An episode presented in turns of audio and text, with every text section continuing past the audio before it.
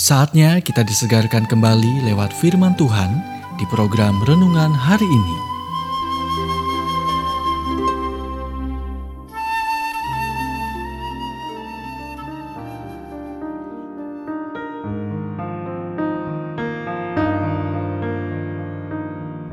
Renungan hari ini berjudul Tuhan menghubungkan titik-titik. Nats firman Tuhan diambil dari Yesaya 46 ayat 10 yang memberitahukan dari mulanya hal yang kemudian dan dari zaman purbakala apa yang belum terlaksana yang berkata keputusanku akan sampai. Suatu hari seorang pengusaha menelepon istrinya untuk mengatakan bahwa dia membawa pulang seorang tamu asing untuk makan malam. Istrinya memiliki tiga anak di sekolah dan satu balita di rumah, jadi dia memiliki beban kerja penuh. Tapi dia setuju dan makanan yang dia siapkan enak dan disajikan dengan anggun.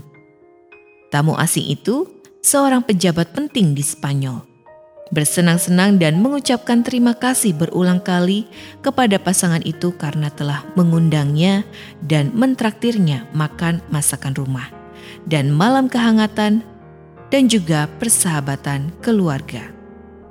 Bertahun-tahun kemudian, teman-teman keluarga ini pergi ke Spanyol sebagai misionaris.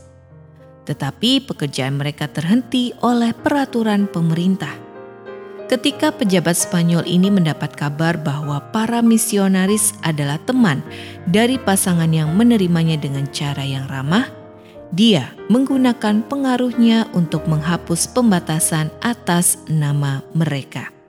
Hasilnya, sebuah gereja yang hidup dan bertumbuh dibangun di provinsi Spanyol itu, dan orang-orang dimenangkan bagi Kristus. Mengapa?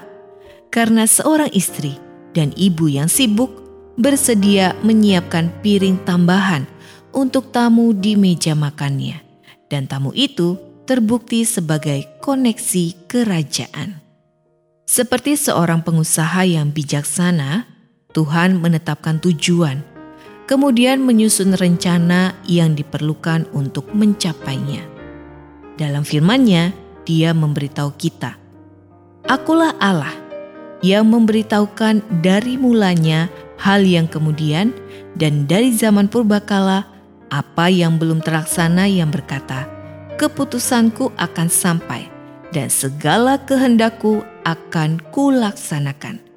Yesaya 46 ayat 9 sampai 10. Dengan kata lain, Tuhan menghubungkan titik-titik. Anda baru saja mendengarkan renungan hari ini. Kiranya renungan ini terus mengarahkan kita mendekat kepada Sang Juru Selamat, serta menjadikan kita bertumbuh dan berakar kuat di dalam Kristus.